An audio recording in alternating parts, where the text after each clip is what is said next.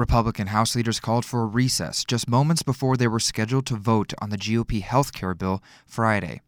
Boos rang out in the chamber of the Capitol, and shortly thereafter, news leaked that the vote was canceled. Speaker of the House Paul Ryan says he was informed of the lack of votes by Freedom Caucus Chair Mark Meadows of North Carolina Friday afternoon. Um, some of the members of that caucus were voting with us, but not enough were, and therefore, and, and I met with their chairman earlier today, uh, and he, he made it clear to me that, that the votes weren't going to be there from their team, and, and that, that was sufficient to provide the votes, the balance to not have this bill pass. Ryan told President Trump they should cancel the vote and pull the bill, and the president agreed. During the Obama presidency, House Republicans voted in favor of repealing Obamacare over 50 times. However, those bills came without a working alternative, or the possibility of President Obama signing them.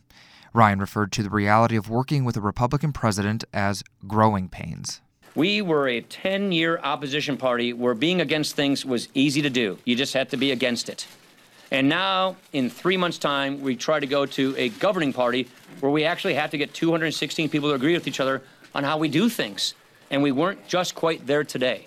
We will get there, but we weren't there today. Democratic Minority Leader Nancy Pelosi said deals struck between the White House and the Freedom Caucus over the past few days only made the health care bill worse. This was not a very good bill, as has been said.